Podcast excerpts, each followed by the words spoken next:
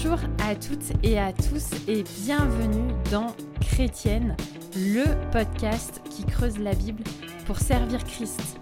Je suis Aurélie Bricot et je suis ravie de vous accueillir en compagnie de ma fidèle co-animatrice Angie Velasquez Thornton.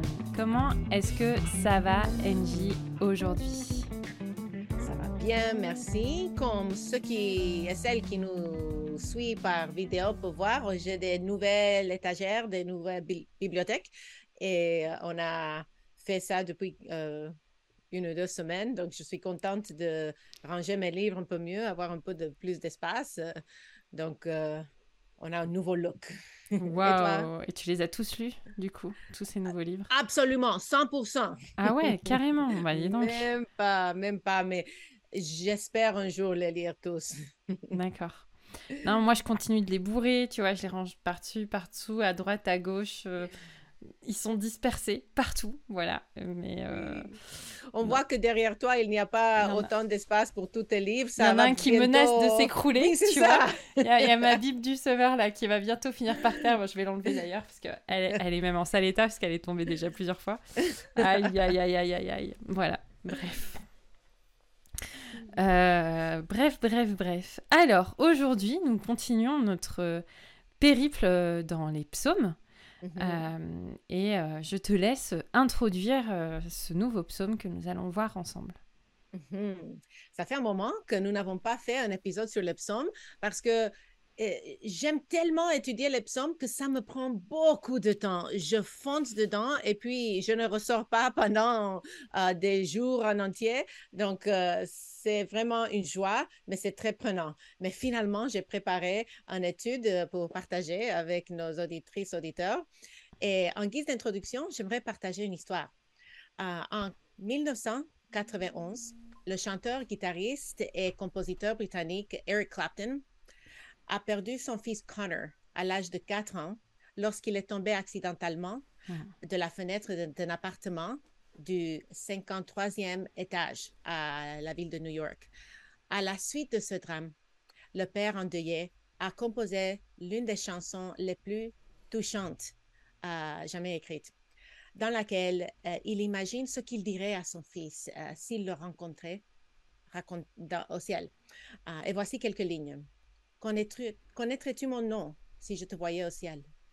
Serais-tu le même si je te voyais au ciel? Au-delà de la porte, il y a la paix. J'en suis sûre.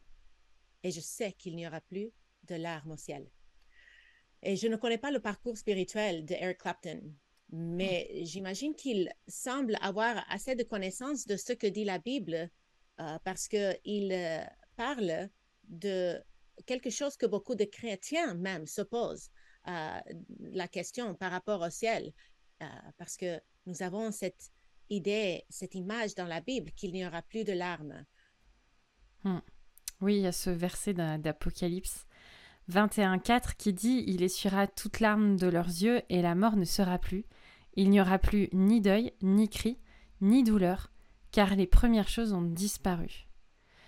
Et c'est vrai qu'on attend tous avec impatience ce, jour glorieux euh, qui est décrit dans, les derniers chapitres de la Bible et, euh, dans, les précédents podcasts qu'on a enregistrés, euh, que ce soit sur la perte d'un mari, sur la perte d'un enfant, dans la chanson qu'a produite Eric Clapton, c'est vrai que ça fait écho à pas mal de choses qu'on peut vivre. Euh, moi, j'aime beaucoup ce qu'il fait, euh, cet artiste qui a un parcours quand même assez euh, chaotique, je pense, au niveau de sa vie personnelle. Mais c'est un bon musicien, vous pouvez y aller. On, aspire tous à ce jour où, où, on habitera avec Dieu pour toujours, dans le nouveau ciel et la nouvelle terre, ce jour où nous serons enfin débarrassés de ce monde déchu, de, du péché qui euh, euh, sans cesse euh, nous, nous tourne autour, de la tristesse, du chagrin, de l'injustice, de tout ce qui découle de la souffrance d'une manière générale. et il se peut peut-être que dans les, les, moments de douleur les plus extrêmes, nous soyons en proie à beaucoup de larmes pour exprimer nos douleurs. Et on peut voilà, être confronté à l'anxiété, la peur, le doute, l'amertume, la colère, ou encore le, désespoir. Et on peut très bien, même si on ne l'a pas vécu, imaginer la douleur que ce chanteur a, a, vécu quand voilà, son fils a, a, vécu ce, drame euh, indicible. On peut se demander si Dieu entend nos cris euh, quand on est au fond du, trou. Euh, et, c'est vrai qu'il y, a, tout ce questionnement intérieur qui, qui, se, qui se passe. Et, parfois, on a un peu envie de, de secouer Dieu en disant Bon, ben, en fait, est-ce que tu es vraiment là? Un peu comme les mm. disciples dans la barque au milieu de la tempête qui ont réveillé Jésus. Est-ce que Dieu se soucie vraiment de nous? Est-ce qu'il est là? Euh, La vérité est que l'un des mensonges les plus euh, insidieux de Satan est que Dieu nous a abandonnés, qu'en fait il n'est pas vraiment au contrôle et qu'il euh, nous livre parfois même, on y croit, volontairement à une souffrance difficilement exprimable. Mais qu'en est-il vraiment et qu'est-ce que ce psaume 56 a à voir avec tout ce qu'on est en train de dire? Hmm. Oui, si l'attaque de l'ennemi est cet mensonge, cet questionnement irrévérent qui dit est-ce que Dieu se soucie de toi? Hmm. Le psaume 56 répond à cette question harcelante par un non retentissant. Dieu se soucie profondément de chaque rupture douloureuse, de, chaque euh, fausse couche, de chaque perte de notre chair, de chaque maladie chronique, de chaque accident de voiture, euh, de chaque euh, renversement financier, mmh. de chaque cas d'abus sexuel, physique, émotionnel. En fait, notre texte aujourd'hui nous dit qu'il compte le pas de nos vies errantes. Il connaît tous les chemins sinueux que nous employons. Il les a mémorisés. Et je ne sais pas si vous êtes arrivé de voir euh, les, les, les, auteurs de Google qui filment euh, les routes pour après les mettre sur leur carte euh, qu'on peut voir sur le web. Eux, ils suivent nos chemins aussi. Ils, ils connaissent toutes nos routes, mais ils le font de façon aléatoire. mais Dieu le fait comme un père attentif et concerné, mmh. qui écrit chaque soir dans son journal intime notre périple à travers la peine et la douleur, parce qu'il il est là avec nous, il nous accompagne.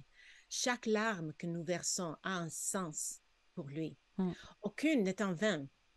Il les conserve dans une autre qu'il garde sur sa table de nuit à côté de son journal intime, pour parler de façon poétique. Pour tous ceux qui traversent une saison de peur, de perte, d'anxiété, de honte, de douleur incessante, ce psaume offre une parole d'espoir. Hmm. Pour ceux qui se sont déjà sentis seuls et oubliés de Dieu, voici l'invitation du psaume 56. Puisque Dieu compte les pas de nos vies errantes, n'ayons pas peur, mais confions lui. Hmm. Avant de, de, nous plonger un peu plus euh, dans, dans ce psaume, euh, on peut peut-être aborder une notion de contexte, et notamment de contexte culturel. Euh, le premier verset dit ceci au chef des chantres Sur colombe des térébintes lointains, hymne de David, lorsque les Philistins le saisirent à Gath. David passe environ dix ans en fuite après son onction euh, par Samuel et avant son ascension sur le trône. Et durant cette période, ses ennemis se résument à Saül et aux Philistins. Accompagné euh, d'hommes qui lui sont fidèles, le roi exilé erre de lieu en lieu dans le désert de Judée, évitant d'être découvert par ses ennemis en se cachant dans des grottes ou autres abris euh, temporaires. Le psaume parallèle à celui euh, qu'on discute aujourd'hui, donc le psaume 56, est le psaume 34, qui décrit un peu plus en détail les circonstances du verset 1. Et il ajoute que David feint la folie devant le roi philistin. Le récit original se trouve dans 1 Samuel 21. Euh, et dans les deux psaumes, David demande à l'Éternel de le délivrer de ses ennemis et il va réaffirmer sa confiance en Dieu au milieu de ses craintes. Un point aussi de contexte historique, euh, si on, place ensuite ce psaume dans le, contexte historique des destinataires qui ont reçu euh, le psautier complet à l'époque d'Esdras, ce reste euh, fidèle qui revient d'exil tire du courage des paroles de David concernant ses ennemis. Eux aussi sont confrontés à des ennemis et à une intimité permanente, car à une inimitié permanente, excusez-moi, car des forces hostiles s'opposent à la reconstruction des murs de Jérusalem et du Temple. Ainsi, même si leurs agresseurs surveillent leurs pas pour leur tendre une embuscade, ils peuvent avoir confiance que Dieu tient compte de leur errance et qu'il les délivrera afin qu'ils puissent marcher devant lui dans la lumière de la vie. J'ai un petit verset qui était accroché derrière moi qui vient de se casser la figure. Vous êtes, euh, voilà, c'est les aléas du direct, comme on dit à la télé. Je vais finir par l'enlever. Vas-y, Angie. Oui, le psaume 56 se divise en deux sections principales. Les versets 2 à 8, que j'ai intitulé Harcelé mais confiant, et les versets 9 à 14, que j'ai intitulé Errant et délivré. Et commençons par le verset 2 à 8 à partir de la nouvelle édition de Genève. Aie pitié de moi, ô Dieu, car des hommes me harcèlent. Tout le jour, ils me font la guerre, ils me tourmentent. Tout le jour, mes adversaires me harcèlent. Ils sont nombreux, ils me font la guerre comme des hautains. Quand je suis dans la crainte, en toi je me confie. Je me glorifierai en Dieu, en sa parole. Je me confie en Dieu, je ne crains rien. Que peuvent me faire des hommes? Sans cesse, ils portent atteinte à mes droits, ils n'ont à mon égard que de mauvaises pensées. Ils complotent, ils épient, ils observent mes traces, parce qu'ils en veulent à ma vie. C'est par l'iniquité qu'ils espèrent échapper. Dans ta colère, ô Dieu, précipite les peuples. Dans cette première section, on apprend la profonde détresse de David et il décrit avec des termes assez vifs les actions de ses ennemis. On a au verset 2 et 3 euh, le mot de harcèlement. Euh, le mot traduit par harceler pourrait aussi être traduit par chercher, poursuivre, traquer.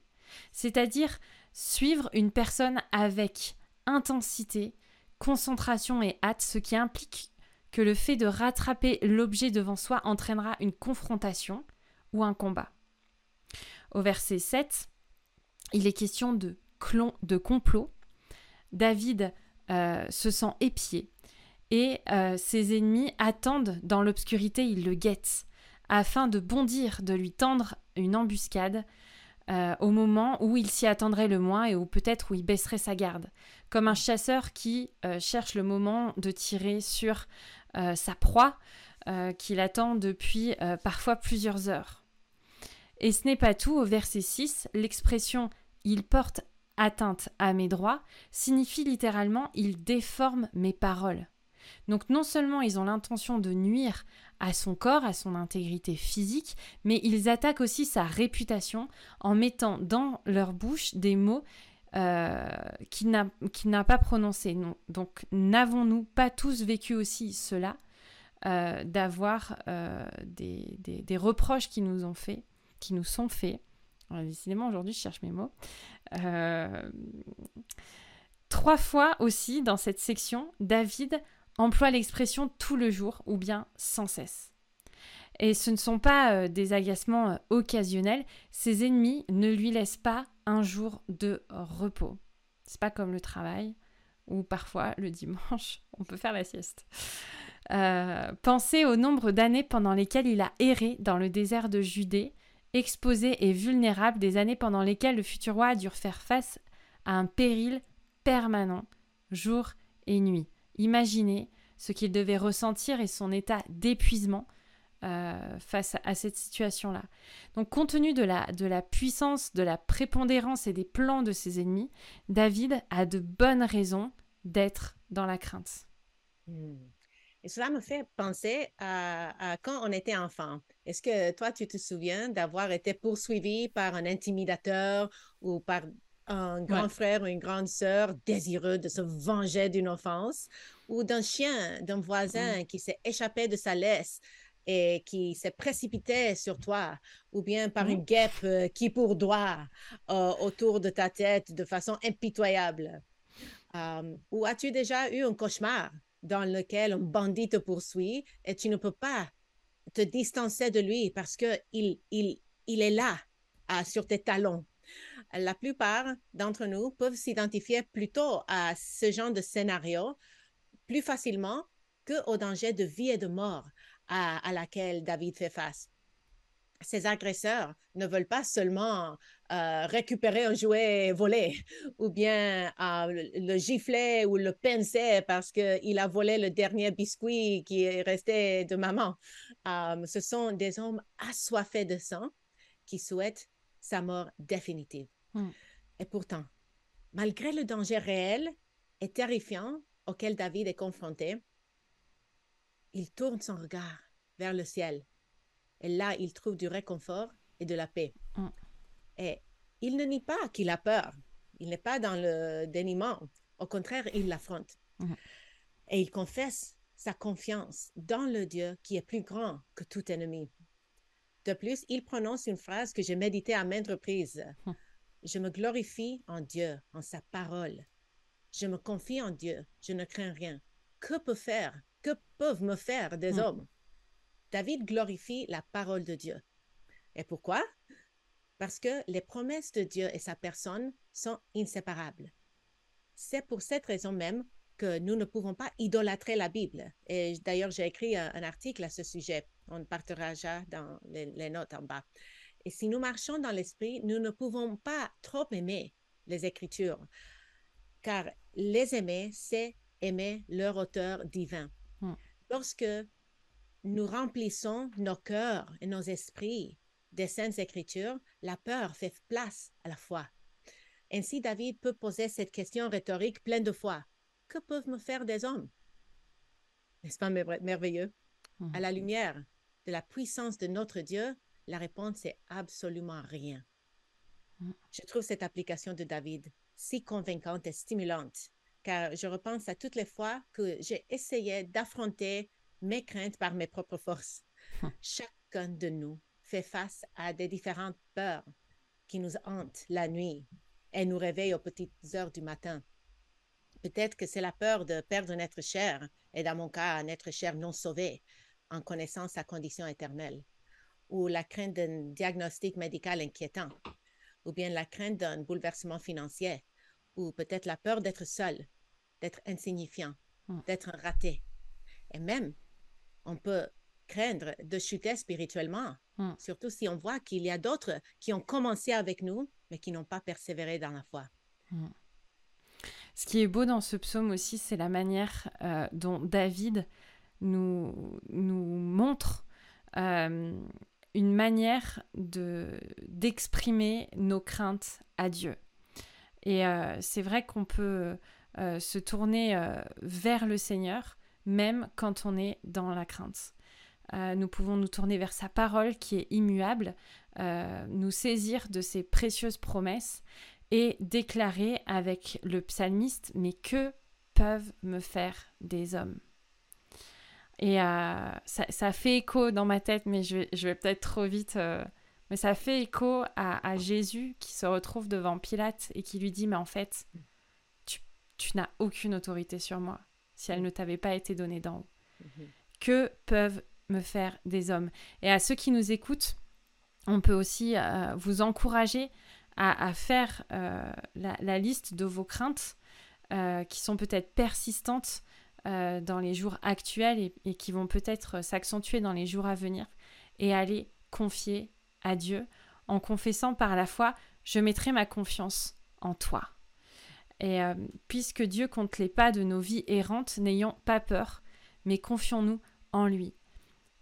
Euh, on peut passer maintenant au, verset suivant, euh, à la section des versets 9 à 14, une section intitulée Errant et délivré. Tu comptes les pas de ma vie errante, recueille mes larmes dans ton outre. Ne sont-elles pas inscrites dans ton livre? Mes ennemis reculent au jour où je crie, je sais que Dieu est pour moi. Je me glorifierai en Dieu, en sa parole, je me glorifierai en l'Éternel, en sa parole. Je me confie en Dieu, je ne crains rien. Que peuvent me faire des hommes? Ô Dieu, je dois accomplir les vœux que j'ai faits, je t'offrirai des actions de grâce, car tu as délivré mon âme de la mort, tu as garanti mes pieds de la chute, afin que je marche devant Dieu à la lumière des vivants. Au verset 9, on arrive donc à, cette phrase qui est au cœur de ce psaume, Tu comptes les pas de ma vie errante. On peut repenser à la façon dont les ennemis de David suivent ses pas et comparer cela à la vigilance bienveillante de l'Éternel. Rappelez-vous, il ne sommeille et il ne dort pas. Hmm. Les méchants le traquent afin de trouver le moment opportun pour fondre sur lui. L'Éternel suit les traces de David pour lui montrer son amour d'alliance, afin de s'approcher de lui dans son affliction. On peut aussi penser à la deuxième clause du verset 9, Recueille mes larmes dans ton outre. Et ce qui est fou, c'est que ce verbe est à l'impératif. Ce qui signifie que David a l'audace de crier à Dieu, lui demandant presque sous un, ordre, comme s'il lui tendait euh, l'outre en elle-même, bien recueille mes larmes dans cette outre, goutte à goutte. Une demande un peu euh, audacieuse, peut-être désespérée, mais, mais vois combien ma misère est grande. Et une question se, pose cependant, est-ce que Dieu a littéralement un entrepôt, un cimetière euh, de, larmes dans le ciel où il conserve toutes les outres de toutes les larmes euh, de tous les saints de l'histoire de la rédemption? Euh, On verra si on arrive dans, cette dans ces archives, dans ces tristes archives. En tout cas, il les connaît toutes. Mmh, tout à fait. Et comme c'est souvent le cas dans la littérature poétique, nous devons comprendre ce langage au sens figuré. L'idée derrière cette image est le souvenir. Nos larmes ne sont pas en vain, comme j'ai déjà dit, mais ça vaut la peine de répéter. Mm. Dieu voit, il sait, il se soucie, il n'oubliera jamais. Mm. Pour quelqu'un qui a perdu un être cher euh, proche, on se souvient peut-être euh, que les jours après euh, les funérailles, on était entouré des gens qui nous, nous offraient des paroles euh, de réconfort. Mais rapidement, les gens reprennent leur vie, le cours de leur vie. Cependant, pour la personne endeuillée, des semaines, des mois, voire des années plus tard, c'est possible qu'on soit toujours marqué par le chagrin. Mm. Et peut-être qu'on puisse avoir l'impression que ces personnes qui étaient là le jour des funérailles, qui, qui étaient là les, jours tout de suite après, ont oublié notre être cher. Et c'est pas le cas, mais on peut sentir cela. Et ce n'est surtout pas le cas avec Dieu. Hmm. Il se souvient comme si c'était hier. Et il recueille chaque larme que nous versons dans une outre spéciale juste pour nous.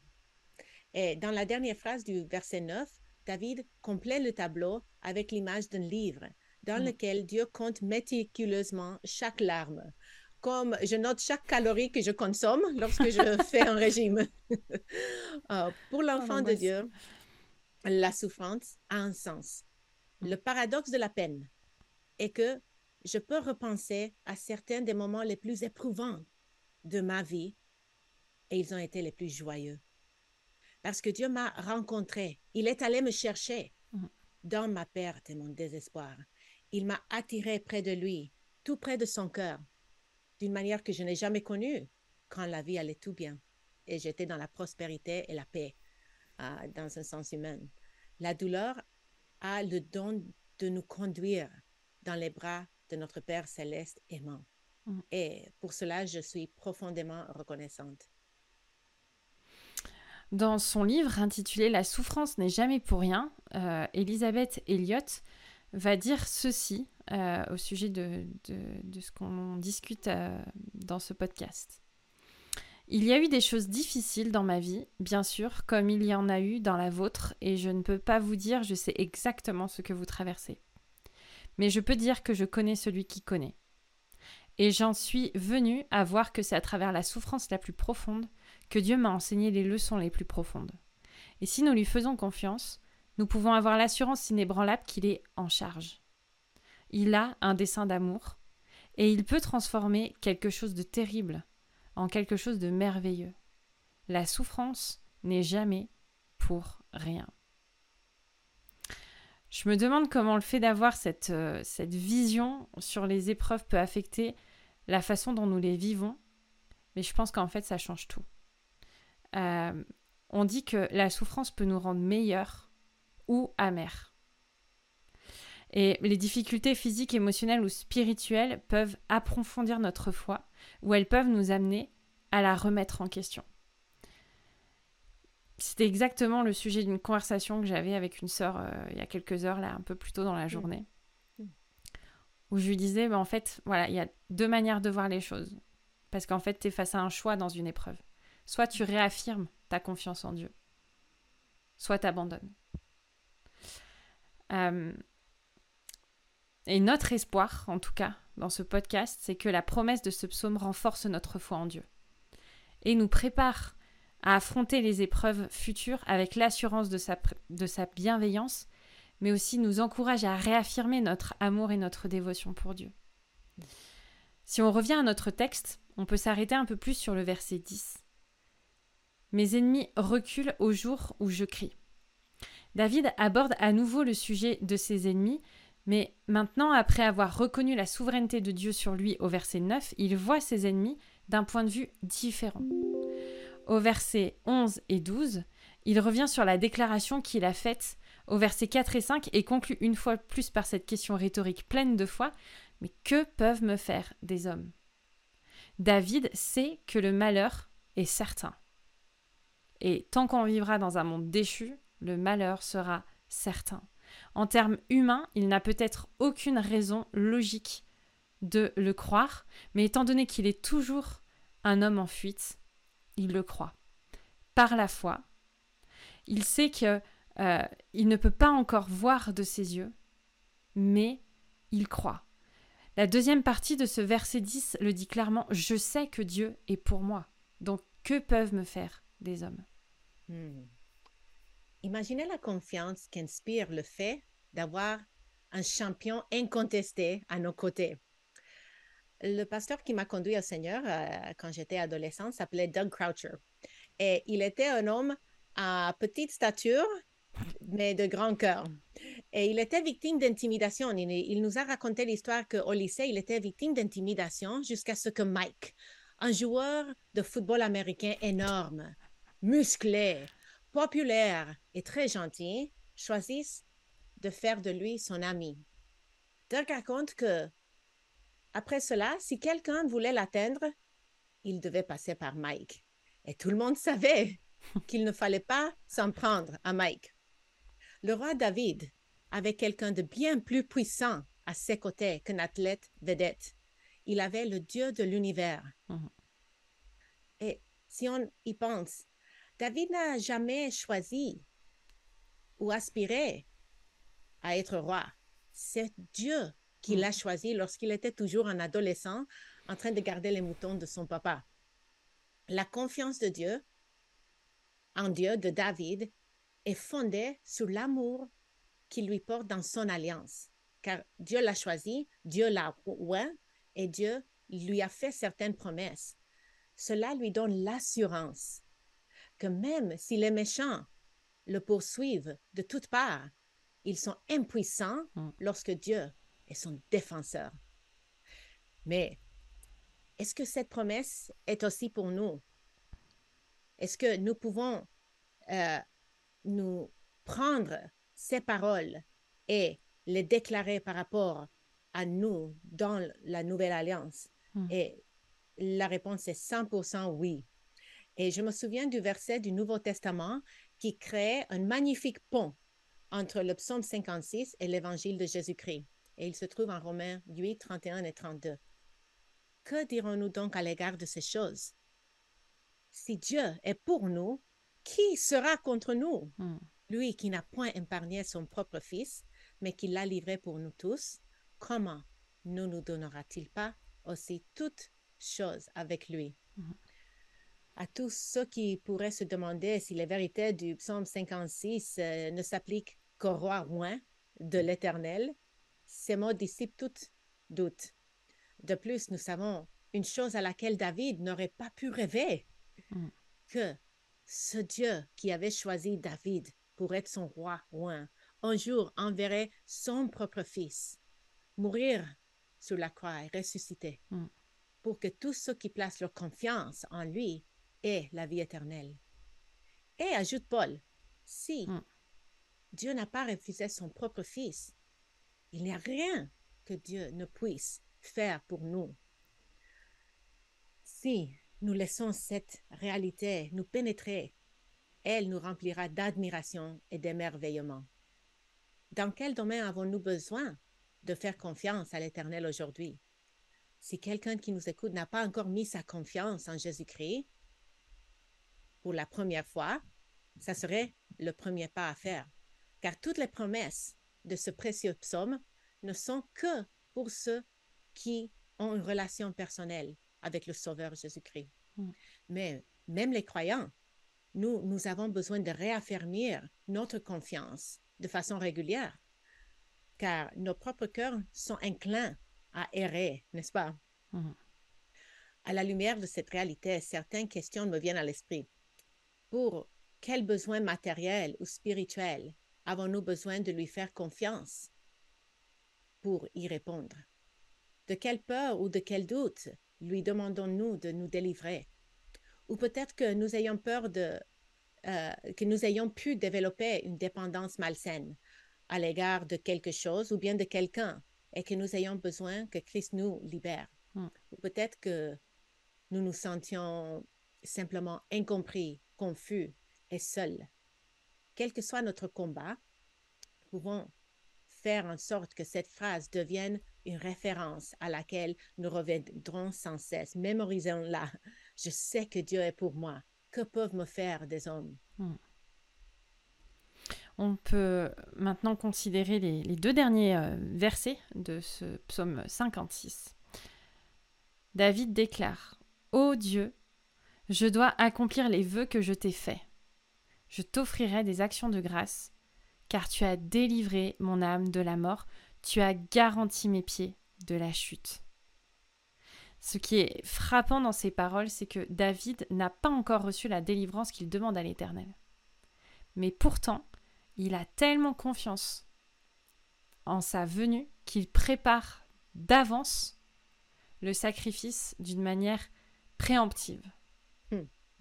Je me souviens euh, que quand j'étais au Sénégal, euh, j'ai collaboré avec un missionnaire euh, africain de notre pays, avec lequel on, on est allé rester quelque temps. Et il était si pauvre qu'il n'avait souvent rien à manger dans la maison.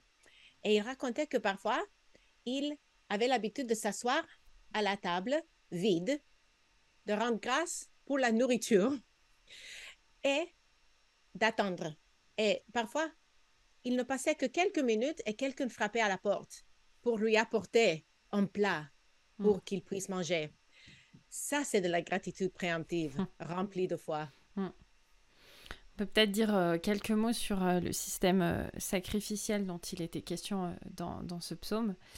Les vœux et les actions de grâce étaient des sacrifices volontaires qui consistaient à offrir un animal sans défaut, euh, donc non taché, du troupeau euh, dont disposait euh, la personne qui, qui apportait l'offrande, ou en des céréales ou des pains.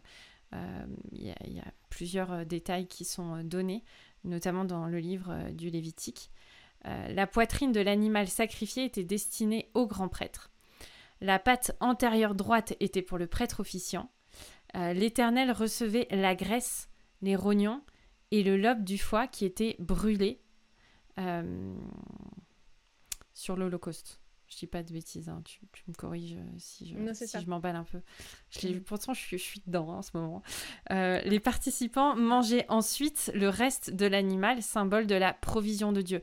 En fait, il s'agissait d'un barbecue sacré, disons-le comme ça, d'une fête sainte au cours de laquelle le peuple de Dieu mettait de côté euh, son régime habituel de poisson et dégustait des grosses portions de viande. Et ça devait être un, un grand moment de réjouissance. Euh, quiconque a déjà pensé que Dieu était un rabat-joie ne comprend pas la place centrale accordée au festin dans l'histoire de la rédemption. Et nous, dans la Nouvelle Alliance, nous partageons un sacrifice encore plus grand, la table du Seigneur. Un souvenir euh, de la croix et de la résurrection de notre Sauveur. Ainsi, lorsque l'image d'une outre de larmes évoque le souvenir que Dieu a de notre souffrance, la Sainte Seine évoque le souvenir que nous avons de sa souffrance. Donc ce concept de sacrifice nous est quand même assez étranger à nous qui vivons euh, au XXIe siècle dans la Nouvelle Alliance. Sauf si vous avez vécu... Euh, moi, dans mon enfance, on, tuait le cochon. Donc, euh, on faisait du saucisson, bref, voilà. Donc, ça, me parle un peu, des fois, il y a des, choses qui, qui, qui, font écho. je me dis, c'était quand même pas une mince affaire. En termes d'odeur, je mhm. pense que c'était pas. Bref. Euh, nous ne faisons pas de pèlerinage à Jérusalem pour assister à des fêtes spéciales ou offrir des sacrifices non plus. Euh, nous n'avons pas de temple terrestre. Christ est notre temple. Et, il n'y a pas seulement juste cela, nous sommes le temple. Euh, nous n'avons pas de sacrifice plus grand que Christ, mais nous sommes aussi le sacrifice. Romains 12, 1 et 2 dit Je vous exhorte donc, frères, par les compassions de Dieu, à offrir vos corps comme un sacrifice vivant, saint, agréable à Dieu, ce qui sera de votre part un culte raisonnable. Ne vous conformez pas au siècle présent, mais soyez transformés par le, par le renouvellement de l'intelligence, afin que vous discerniez quelle est la volonté de Dieu, ce qui est bon, agréable et parfait. Alors comment pouvons-nous offrir un sacrifice agréable à Dieu? En lui soumettant notre vie, nos espoirs, nos ambitions, nos craintes, nos familles, nos finances, tout. En refusant de nous conformer au système du monde pécheur dans lequel nous vivons, mais en renouvelant notre esprit alors que nous marchons en union avec Christ, alors que nous cherchons à connaître sa volonté telle qu'elle est révélée dans sa sainte parole, alors que nous cherchons à vivre des vies qui lui sont obéissantes et dans la puissance de son esprit. En pratique. Qu'est-ce que ça signifie? Ça signifie trouver des moyens de mourir à nous-mêmes un peu plus chaque jour, en faisant des choses difficiles, mais pas impossibles, même quand on n'a pas envie de les faire, en préférant les autres à nous-mêmes, en croyant le mieux des autres au lieu de supposer le pire, en choisissant le fruit de l'esprit lorsque notre chair réclame de donner libre cours à nos propres désirs, cela sera différent pour chaque personne en fonction des péchés contre lesquels nous luttons, en fonction de nos failles, en fonction de nos fragilités. Mais l'antidote à cette maladie est le même pour nous tous. Marcher en union avec Christ. Ou, comme le clôture ce psaume 56, marcher devant Dieu à la lumière des vivants. Hmm. En conclusion, euh, si nous repensons à cette chanson d'Eric Clapton, hmm. à son douloureux cheminement et à sa familiarité avec la promesse de l'Apocalypse, selon laquelle Dieu essuiera toute larme de nos yeux, nous pouvons nous attendre tous ce jour avec beaucoup de joie et d'espoir. Mais jusqu'à ce jour, nous avons cette promesse dans le psaume 56 qu'il y a en fait des larmes dans le ciel. Ah, par, car pour ceux qui sont en Christ, Dieu recueille nos larmes dans un outre. Il tient compte de nos errances et nos afflictions. Il se souvient de toutes nos douleurs et se soucie profondément de nous. Que cette vérité réconforte nos cœurs et nos esprits alors que nous endurons les épreuves d'aujourd'hui hmm. ou bien que nous nous préparons à celles de demain. Puisque Dieu compte les pas de nos vies errantes, N'ayons pas peur, mais confions en lui. Amen. Merci Angie pour euh, cet encouragement et cette étude euh, du psaume 56. On a hâte d'aller dans un autre psaume euh, avec tes éclairages. Que dire Que le prochain podcast sera sûr. Non, on dit pas. On dit pas, on dit plus, parce qu'après on est coincé, on est vraiment obligé de le faire. Euh, bref, voilà. Vous allez voir, ça va être fun. On va avoir plein d'invités dans les temps à venir. Euh, des belles choses qui vous seront partagées. Euh, en tout cas, si cette conversation vous a encouragé et que vous pensez que ça peut bénir quelqu'un que, que, vous connaissez, n'hésitez pas à partager ce podcast pouvez aussi le commenter, vous pouvez mettre 5 étoiles sur Apple Podcast. bref, voilà, vous pouvez faire plein de choses de ce podcast ou sinon passer votre chemin. on vous redit que vous pouvez nous écrire avec NJ. on est à votre écoute à chrétienne au singulier toutpoursagloire.com si vous avez des, idées de sujets à nous suggérer. On est un peu en peine sur, euh, la suite de notre programmation. Euh, on aime bien avoir beaucoup d'avance, mais euh, voilà, on ne sait pas trop. Vous qui nous écoutez régulièrement, si vous avez des idées qui vous viennent, eh ben, écrivez-nous. on se fera un plaisir d'y réfléchir. D'ici la semaine prochaine, eh bien, nous vous souhaitons bon courage et puis, euh, voilà, ainsi soit-il. Je sais pas comment clôturer. J'ai pas envie de te dire au revoir, Angie. Ne me quitte pas. Euh, allez écouter la chanson d'Eric Clapton. Sortez un paquet de mouchoirs. et, et, voilà. Donc, ben voilà. Et ben, ainsi soit-il. À la semaine prochaine, Angie. À la semaine prochaine.